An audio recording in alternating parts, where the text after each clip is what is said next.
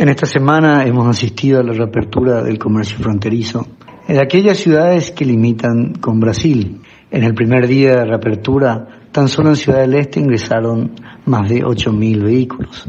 Esto ha generado un impacto positivo muy importante en estas ciudades.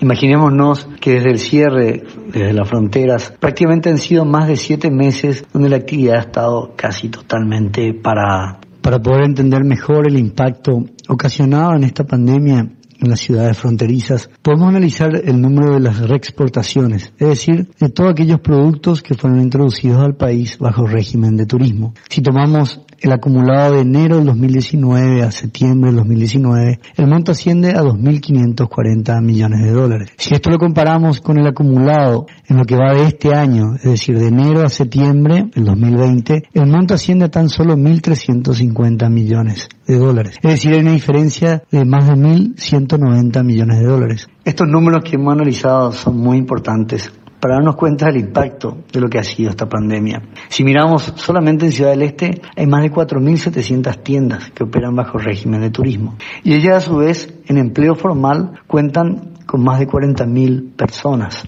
Es decir, para estos comerciantes y empleados, volver a ver las calles llenas de turistas y ver que estos mismos visitan sus tiendas no solamente le genera un alivio, sino además influye directamente en sus expectativas. Es decir, las expectativas tienen que ver con la confianza en que los tiempos venideros van a ser mejores. Y la confianza en la economía es un bien intangible, no se puede medir, pero cuando está es un motor fundamental para la reactivación económica.